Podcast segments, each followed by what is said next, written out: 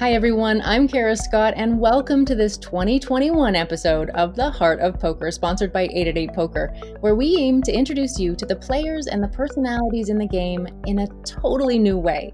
Now, if you're new to the podcast, I use a modified set of increasingly personal questions developed by psychologists 25 years ago. They had total strangers ask them of each other, and the theory was they might then fall in love. Now, mine is a shorter list. I've updated some of them, but otherwise, these are the questions that they came up with to try to find a shortcut to get to know someone on a deeper level fast. And I'm here to help you all fall in love with my next guest. Today, I'm really lucky to speak to someone that I've been able to work with and for for the past 12 years. He's played a big part in revolutionizing the way the world sees poker, and he was inducted into the Poker Hall of Fame in 2018 to celebrate just that fact. Mori Eskandani, known to many in the poker world as Uncle Mori, is a poker player and the TV producer responsible for creating the most iconic images in poker and bringing them to our screens. High Stakes Poker, the World Series of Poker, NBC Heads Up, Poker After Dark, Super High Roller Bowl, Big One for One Drop, on and on and on and on. So, welcome and thank you so much for doing this, Mori. I have been so looking forward to this. Same here, and glad to be with you anytime. this, this, is, this, is, you know, I, I missed you over the summer because the World Series wasn't there. So uh, I get to uh, probably tease you now. So. well, I'm glad to hear your voice. Honestly, it was such a strange thing to to not be in Las Vegas this summer for the World Series, and then to watch, you know, the World Series just kind of finished right now, the the, the final table when I'm when we're filming or recording this. It's it's early January, so um, yeah, it was so strange to not be there talking to the players and you know cracking jokes with you guys. For sure, that was a fun one. And I was telling the World Series people next year, 2021, all goes well, they should go ahead and double the number of bracelets. Hey, we got a makeup figure, you know. Let's just yeah, have for sure. four months of World Series here. oh man, I'd be so in. I'll just move to Vegas right now. there you go. Okay, so I'm going to be asking you a bunch of questions about your life and your perspective on things. And we're going to start with a kind of a short overview. The original question in the study that this podcast is based on was take four minutes and tell me as much of your life story as you can. But yours is a tough one in, in four minutes. I, I don't think it's possible. So can you just kind of give us some of the highlights? You were born, then you moved to the States. I think you were a teenager. Just some of the hit points there.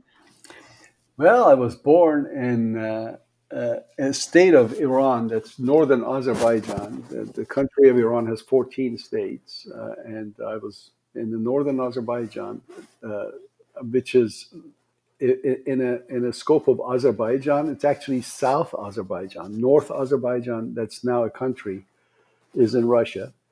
I was born in the southern Azerbaijan. That's northern part of Iran, and then um, moved to the capital of uh, Iran, that's Tehran, when I was six years old.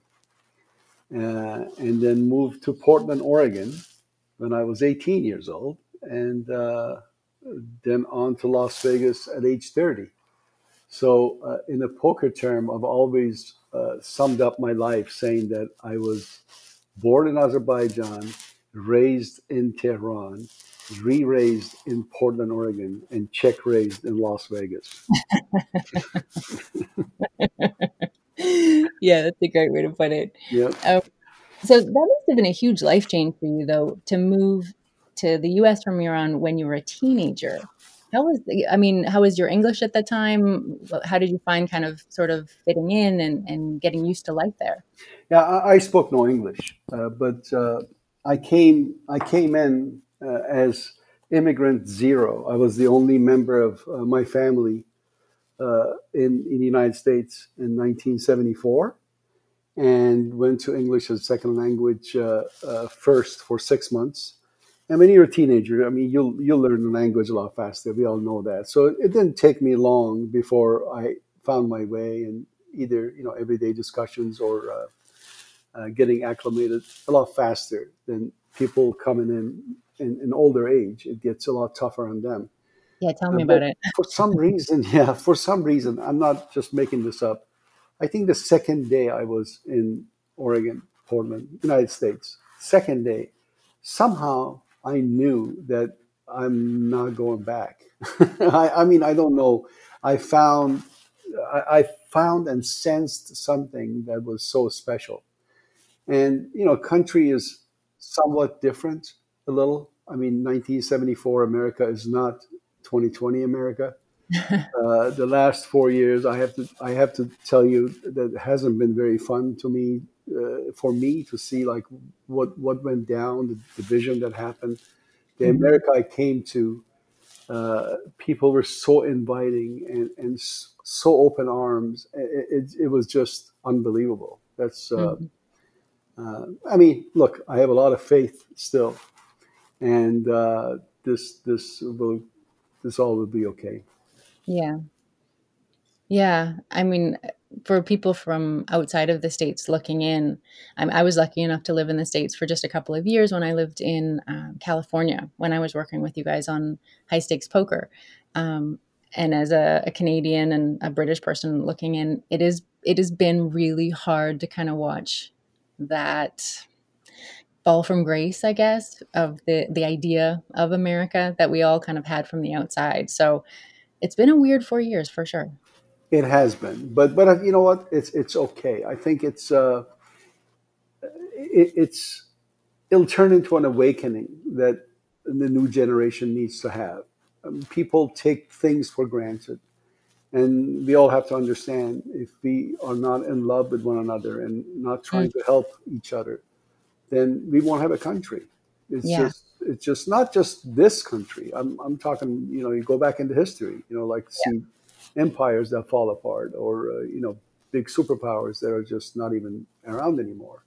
It all happens with division. So, I'm hoping, you know, the good nature of us, as they say, the good angels within people come together again. Yeah, I'm hopeful for that too. There's so many people that are I mean, especially this past year with uh, the pandemic and and all of the challenges that that has kind of brought up, as well as the big American election on top of that, and then uh, you know a lot of the stuff that happened in England.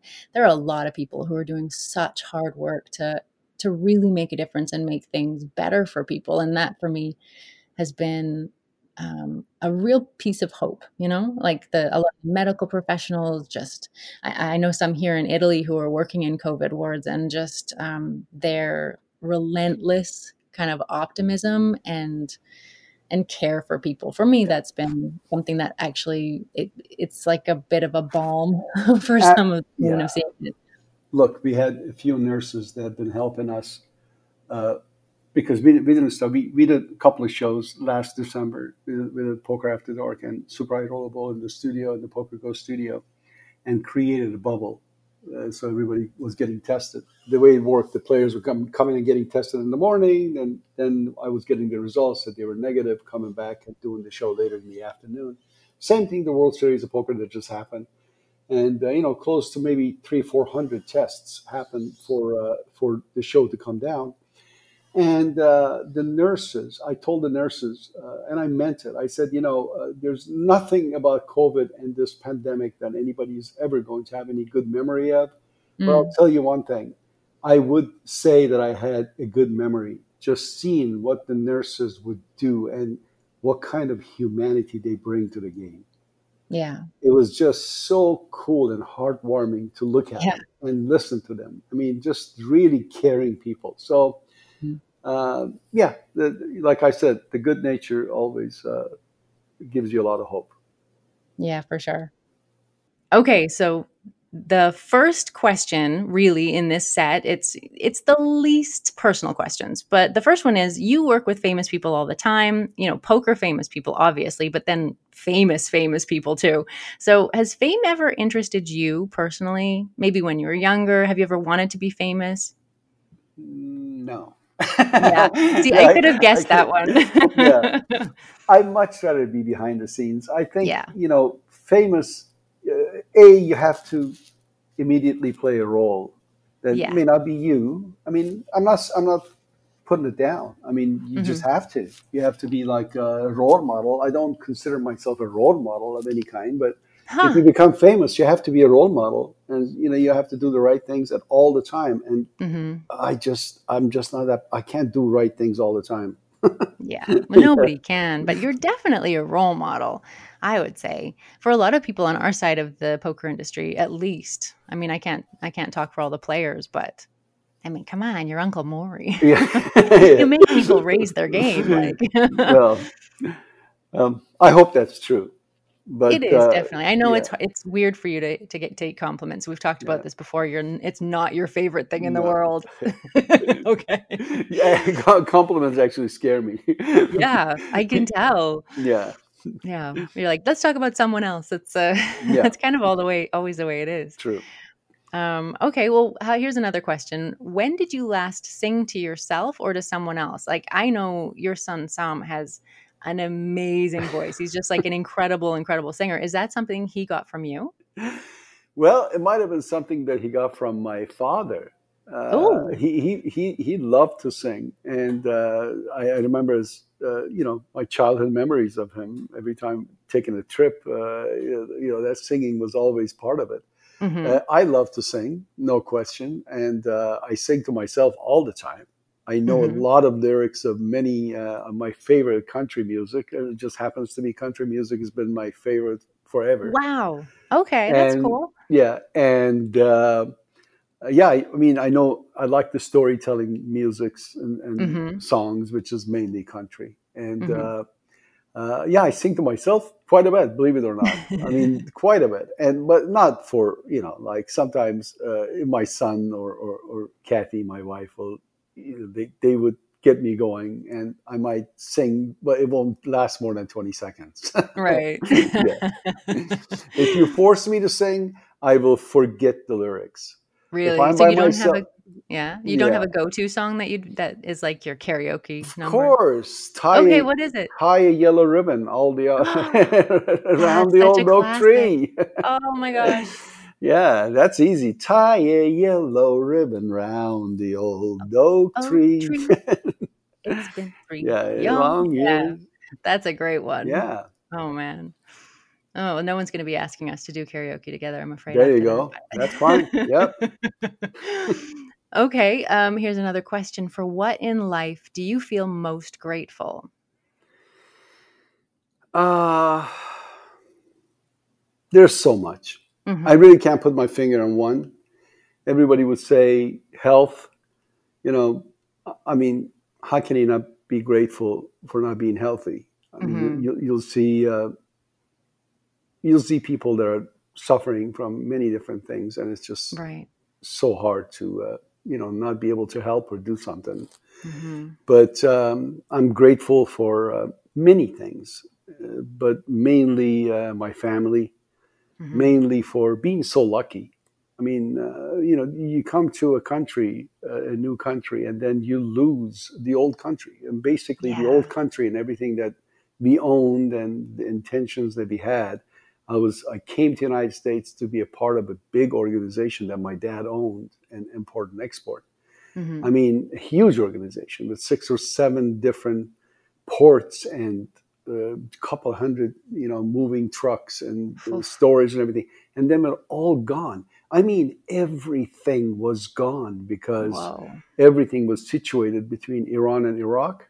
And then Iran and Iraq war just washed everything, destroyed all the key things that you know mm-hmm. ran our country, our company, and all of a sudden I had nothing.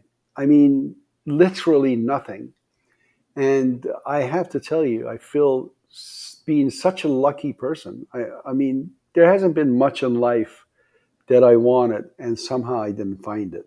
Mm. So uh, whether it was family, uh, you know, being, uh, you know, the kind of family that I have, and uh, or work, you know, getting up every morning and going out to do something that you love mm. is really a blessing. I mean, you know, uh, I can't even imagine people that you know, do a work that they don't like. Right. I mean, it has to be so painful, you know. I get up in the morning, that sun hits me, and I'm saying, okay, I'm going to the studio to, uh, like, I'm here in Los Angeles to a voiceover with Gabe Kaplan.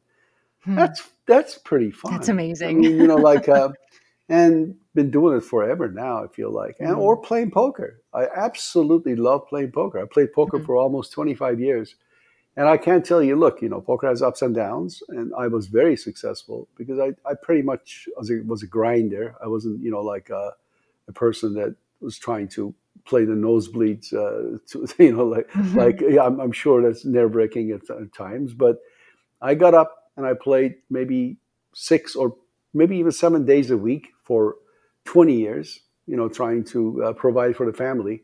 Mm-hmm. But there mm-hmm. wasn't one time that I didn't sit in that poker table and cards started flying, and I said, "What am I doing here?"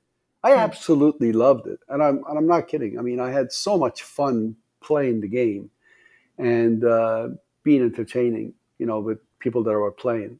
You know, there's so many memories. I can write ten books mm. of all the fun stuff that happened in, in our Stardust days and Golden Nugget days and Caesar's Palace days and you name it, and Mirage yeah. and of course then Bellagio and Aria. Yeah, I, yeah, it's been fun. Yeah, no kidding. I'm wondering if having grown up in such a, a strong family business is maybe part of what makes you have you've created kind of poker productions the company that you know that i work for as well now um, such a family. I mean, and also your family are involved in it as well, but uh, kind of everyone sort of feels very familial. I wonder if that's right. part of it because of how you grew up. I, I mean, uh, I did grow up in, in, in, a corporate environment. My like we had uh, we handled sixteen percent of all the imports and exports mm. to Iran under the Shah. You know, like I'm going mm. back. I haven't even seen the new country, so um, wow. I'm sure uh, you know somewhat different with uh, with you know just not just a different government, but all the new mm. technology that's on in play now uh, just changed life for everyone. Hmm. Um, but I mean, it was a lot of hustle. It was it was a lot harder to do import and export, and you know I'm sure it's a lot easier now. Uh, yeah, I, I saw uh, I I was familiar with, with the corporate environment and what gets people motivated. I, I loved mm-hmm. it when I went to when I was 16 years old and walk into my dad's office, I crack a joke and and you know get people having fun while they're doing their work. That was always a good thing. Mm-hmm. But but you know how stressful, especially live environment is. Right. I mean, you talk about. I mean, I'm not. I'm not by all, you know, saying this is surgery, but it cl- gets as close to surgery. Hmm. You know, it comes. You know, you just can't make yeah. a mistake. Yeah, you can't make and a mistake. They throw stuff at you like an earthquake. Right. I mean, last year we had two earthquakes. yeah, all of a sudden, you know, a, a transformer uh, blowing up, and right? you know, yeah. So air conditioning going down, where we had oh, like uh, we had to pour, uh, you know, bring in literally water over the TV trucks to keep them cool in 120 That's right. Yeah. So I mean, under that kind of stress, if you're yeah. not having a family type mm-hmm. feeling amongst everybody, yeah. it's hard to continue. I mean, yeah. I'm I can if I tell you what I'm proud of the most, it's not about all the shows we've done. I mean, obviously that's pretty cool. Mm-hmm. I am proud to say that from the beginning until now, we haven't lost anyone. Yeah. From the crew, yeah. they're, they're, they're, all intact. Nobody said, you know what, I'm not working for this company anymore. Hell with it. Right. That never happened, and and I, yeah. I that is so important to me. I mean, it's mm-hmm. just if you hear one word that somebody's not happy or somebody's being disparaged or something, it just it really personally hurts me to hear it. Yeah. So, uh, and you know, it's it's I've been able to do. I, if I pat myself on the back, I I would say I was definitely involved, hands on, making sure that happened. Everything yeah. else has been Dan Gotti's of, of the world. they pulled it through. I mean, uh, this is what I'm doing right now. Is is rarely what I do. Uh, yeah. You know, actually getting involved in production. Uh, I mean, I started hmm. being that's all I was doing. But right now, of course, my company got bought out, Poker Central, and uh, that's that's now part of Poker Central, which is mm-hmm. a lot larger uh, operation than po- mm-hmm. Poker Productions. We've just become part of it. We're just content producer, but uh, rest of it, you know, like, like, the Poker Go channel and all the other uh, advertising uh, based channel that's out there, uh, AVODs they call it, and mm-hmm. Uh, linear TVs that we're dealing with. It's it's a lot bigger corporation. Right.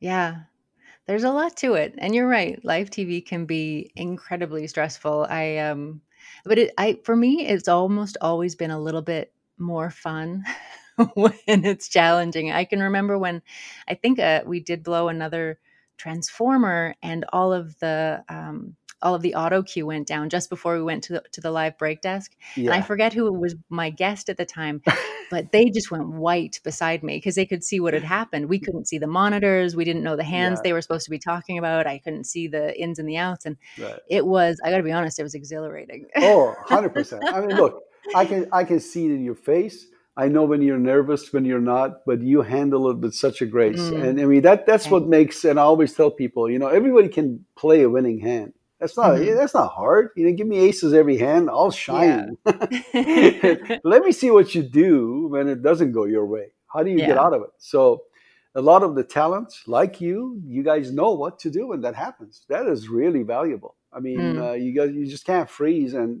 you know, like, start walking away. That does, that's not how it works. Yeah. Yeah. Well, if I froze, I think I think Dan would. He's always in my ear. He'd be feeding me something. yeah, he, he yeah. would never freeze. So. Yeah, but it is good fun.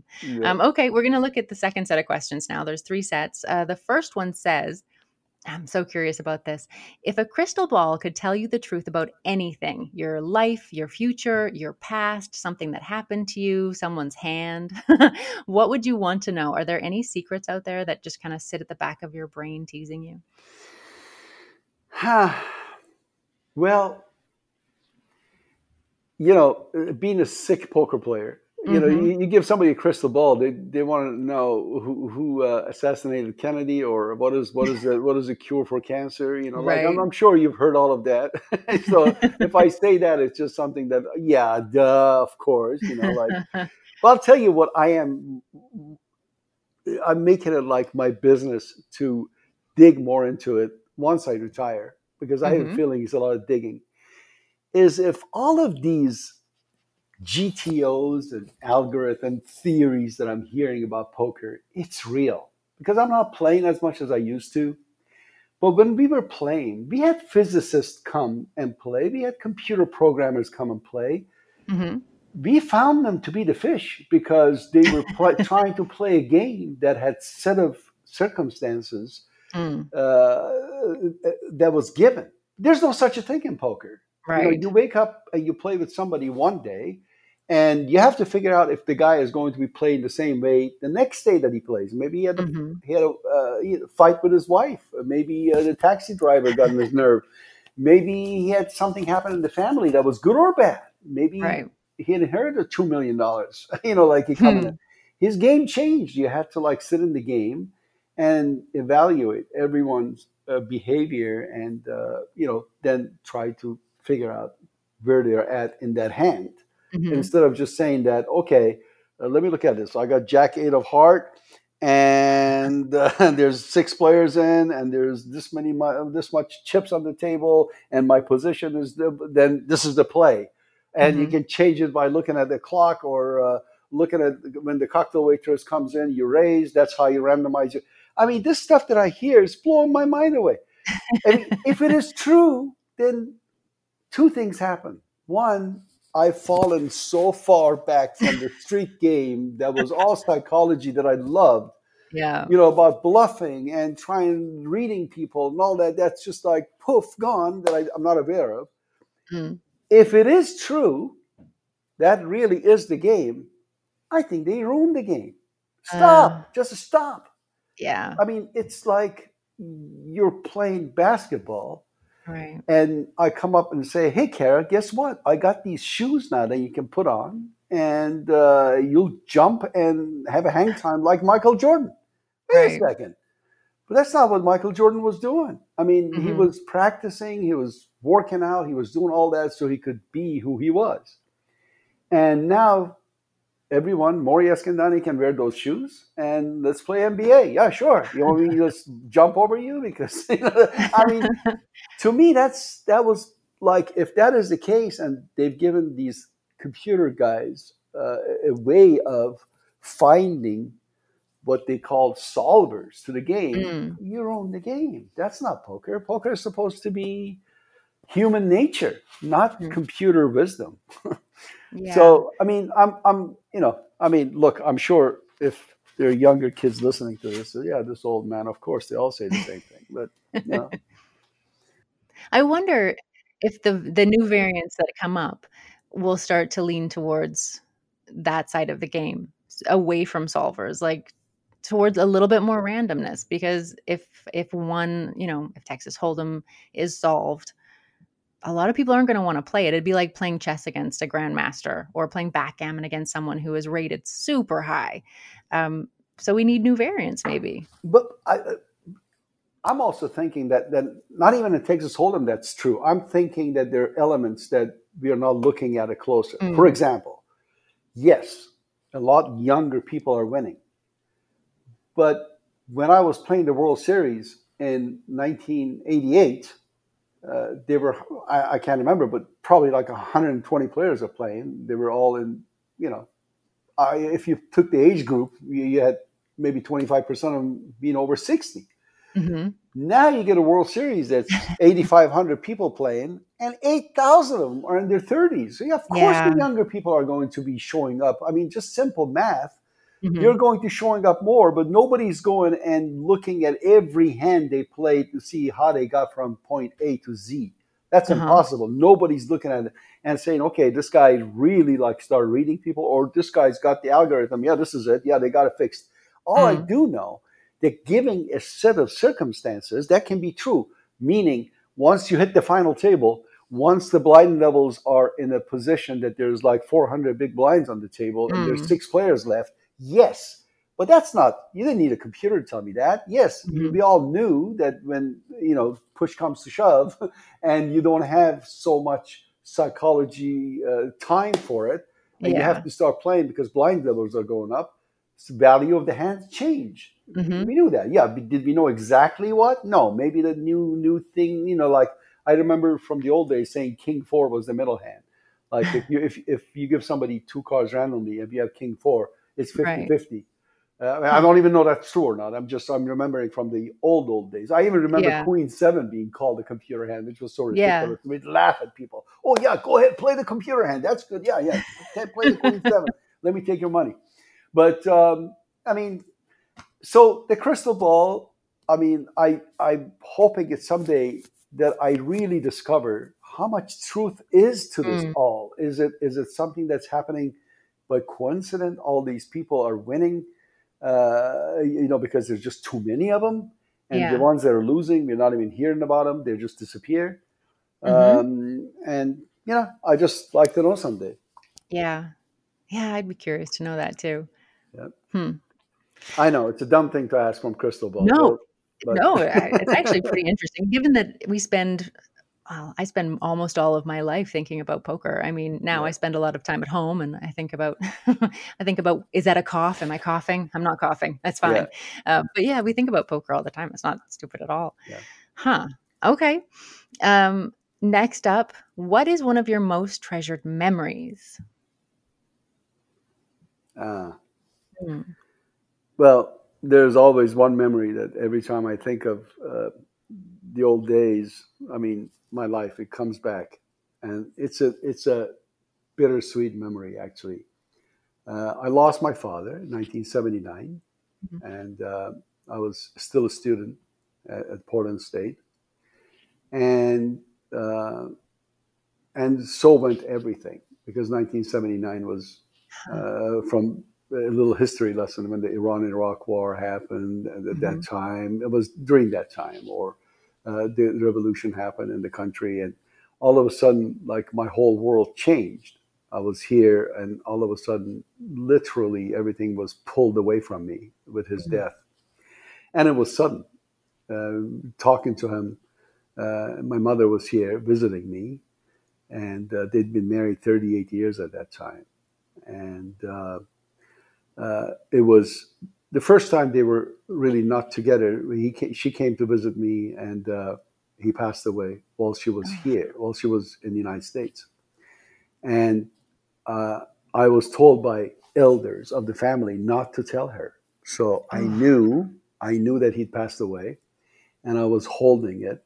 I was putting my best poker face, as you can imagine. Mm-hmm. And uh, uh, after, uh, you know, I mean, she would she would uh, go with me to a mall and buy things for him. Say, hey, do you think he'll like this shirt? He'll like this. So literally, a suitcase full of clothes and pipe and things that he liked.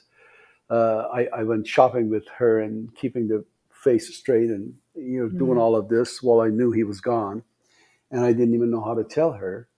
And uh, but I knew that she had to know, and I convinced everybody back home that you know this is this this can't happen. I can't just send her home and uh, have her find out when she gets there. At least yeah. here, there you know the hospitals are still running normal, everything. So let me tell her, and you know if there's something wrong, I can take it to a doctor. Mm-hmm. So um, I mean, she has a nervous breakdown. It was I didn't know right. what her reaction was going to be because it was completely sudden. He had a heart attack and died, and he was dancing with my twin sister the night before. So it was totally oh. sudden. So once they got together and they came back to me and said, "Yeah, go ahead and tell her." now, now the whole pressure was ten times more, and I was I could play the role and just get crushed inside. But now, knew, knowing that it, this could crush her was becoming yeah. a little too much. So I took her to a doctor, and she was here for a, a cancer checkup that she had. Mm. And then the, I told the doctor what was going on. Of course, she didn't speak any word of English. And the doctor gave some strong sedatives. So like, have her take these, and then go ahead and tell him, tell her. Then you'll see her eyes. You'll see her eyes that she's relaxed. So um, I gave her the medicine. I said, you know, doctor wants you to take this. She didn't know what it was. She took it and huh. she was relaxed. And, and I said, I have to tell you something. And as soon as I opened my mouth, she said, uh, uh, your father passed away.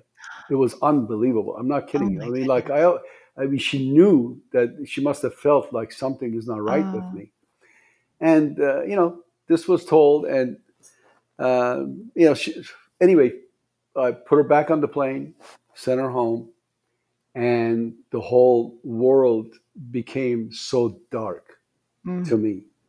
I mean, I was 20 years old and I was thinking, like, I, I just didn't know where I was, where I was going. It was last year of college. I started not going to school and I had a semi scholarship from from the school and I got a I got a letter from them that if you don't you know attend you're going to lose this mm. and blah blah. And I talked to uh, uh, my uh, my advisor there, and you know they basically knew I was going through something unusual. They didn't know what mm-hmm. it was, and they you know they they gave me a little bit of a slack. They let me take some summer classes to catch up, so I don't lose my uh, status. One of the summer classes I took, I didn't want to take anything. Believe it or not, was astronomy so it's a long story. You told me the pivotal moment of my life. I'm I'm good. I'm, yeah. I'm walking you through it. Yeah. So I took astronomy, and I was going to school and taking marketing, uh, you know, uh, chemistry or whatever whatever classes that I was taking, and it was to me just going with the motions. I don't I don't mm. even think I was paying any attention. You know, they're doing the teaching. I was just doing the thinking about everything else that meant nothing until the astronomy class took us to Mount Hood. They had six or seven telescopes um, uh, set up, and students were going from one to another one, and and and the the professor was just calling what you were looking. So you go to look at one telescope. So you're looking at this constellation, blah, blah, blah. You look at the other one. You're looking at this, blah blah blah. Again, again I'm not hearing. I'm just it could have been just yeah. anything. So all of a sudden, for whatever reason, I'm looking at this telescope, and it's like you take a needle and dip it into uh, an ink and just put in as many dots you can put huh. on a piece of paper. Just put in as many you can possibly do it. Mm-hmm. And I'm looking at this thing. It's just that. I'm saying, what the hell am I looking at? And this guy says, well, you're looking at these sun, stars, blah, blah, blah, each of them hundreds of millions of times bigger than our, our sun. Hmm. And all of a sudden, for some reason, I couldn't get my eyes off of that scene. off of that telescope, off of what I was looking and what I just heard. Every single thing in there is hundreds of thousands or millions of times bigger than our sun. And like I became so insignificant all of a sudden. Mm. I'm just thinking, you know, like, are you kidding me? Like, this is so much. Okay, you lost your father. That's it now? You're going to stop? Done? Finished? the, the whole thing is so much bigger than wh- what you can possibly imagine and feel. I mean, something inside me just got warm after that. I don't know what it was. I was just different person. I came down not nothing was going to bother me. Hmm. Nothing was worth being like, uh, okay, that's it. Stop, sit down, and you know, just you know, whole, Hmm. you know, you're done. There was never ever anything that meant I was done. And believe me, after that, uh, a- lot other stuff happened. You know, Right. but but it, it- it just it, it just I just became uh, not you know insensitive about things, but just seeing that the whole picture is so Yeah. much bigger than just you, me, our families, and Mm. And this planet. is just so much bigger. Just just uh, relax, just do your best, and go with the flow because Perspective. yeah, exactly. So that that was that moment on that on that with that telescope, and just by coincidence taking that class, it was I I never I will never forget it. Yeah. That's incredible. Can I ask, were you able to, you weren't able to get back to Iran, were you, to after he died? And No, I have not I'm been. so I have not been been back back. home since 1976. My Uh, gosh. and uh, uh, you know, one of these days, I, I would Mhm. love to go back. Uh, and you know, it's it's a special country. It's got special people. Mm. Uh, it's going through a turmoil. Yeah. Uh, um, you know, I believe in a higher power. I, I I'm not a religious person. I went to a religious school, but uh, I, I mean, I'm not. I have nothing against people that are religion. I, Mhm. Religious. I think religion is something that should live in your heart Mhm. and uh, with you. As soon as you try to impose it on others or trying to uh, gain power from it, it just takes it away from its purpose. Yeah. Uh, and I know there's so many people that can't live without it. I mean, I, I call God a magical cane that a lot of people need to have uh, for stability. And, you know, you don't want to take that away from them. They fall. That's fine. Yeah. That's okay. But you can't hit the people with that cane. That then, Hmm. then the magical cane's purpose is different. It's supposed to make you stable, not you going around and telling the whole world, you know, this is it. If you believe it, you're my friend. If you don't, you know, the hell with you. Right. That- I just don't think that's the, that should be the purpose of any religion. And uh, Yeah. and unfortunately, uh, that's not the case in, in, in Iran right now. That the religion runs the country, and uh, Yeah. and I don't know. I just uh, maybe maybe that's another crystal ball someday. Shows like exactly what is going on. What is our purpose here? What is happening with all those stars up there? They're all, each one of them millions of times bigger than everything that we know. Uh, so yeah, Yeah. Yeah, that perspective would be a pretty incredible thing to to take with us day to day. I think I definitely lose my perspective sometimes, especially this year. It can feel like the world becomes very small, especially when we were in lockdown. right. You know, I, I was living on a, a farm without internet. I wasn't able to leave the farm. It was just us. And a lot of what we ate came from like the garden and the orchard. And like it was incredibly um, contained, Oh. which was an amazing thing. But it was also incredibly difficult with a, a toddler and, and the whole thing, and not being able to talk really much with my family in Canada because of the internet and bad phone lines. Um, but it felt very much like my world kind of became our house or that farm. And to get that perspective exactly when you need it, I can see the value in that. I think I will carry that. Um, it's not my memory, but I think I might carry that idea Mhm. with me. All right. yeah. I think that would be very helpful.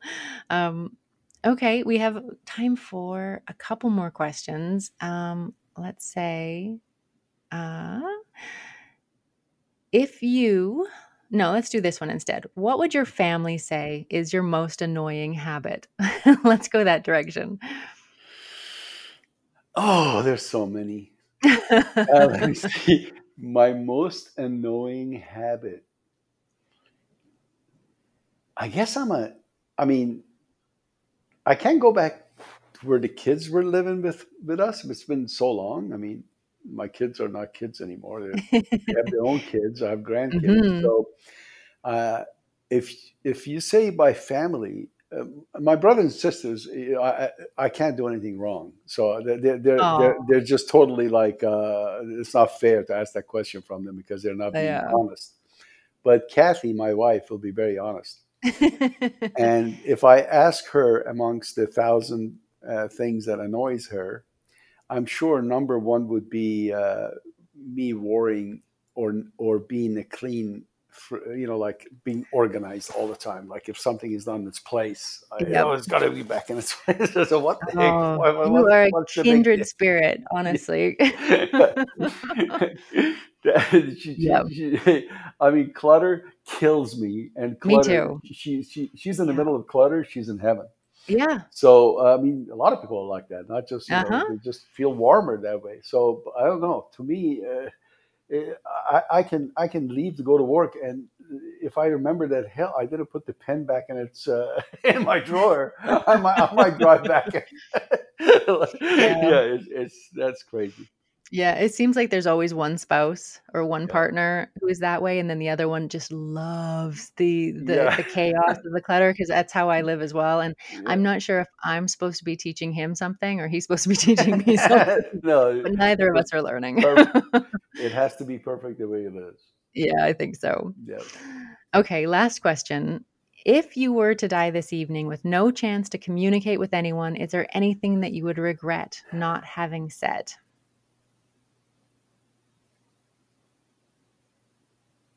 Um, wow. If mm-hmm. there's anything that I regret not having said, uh,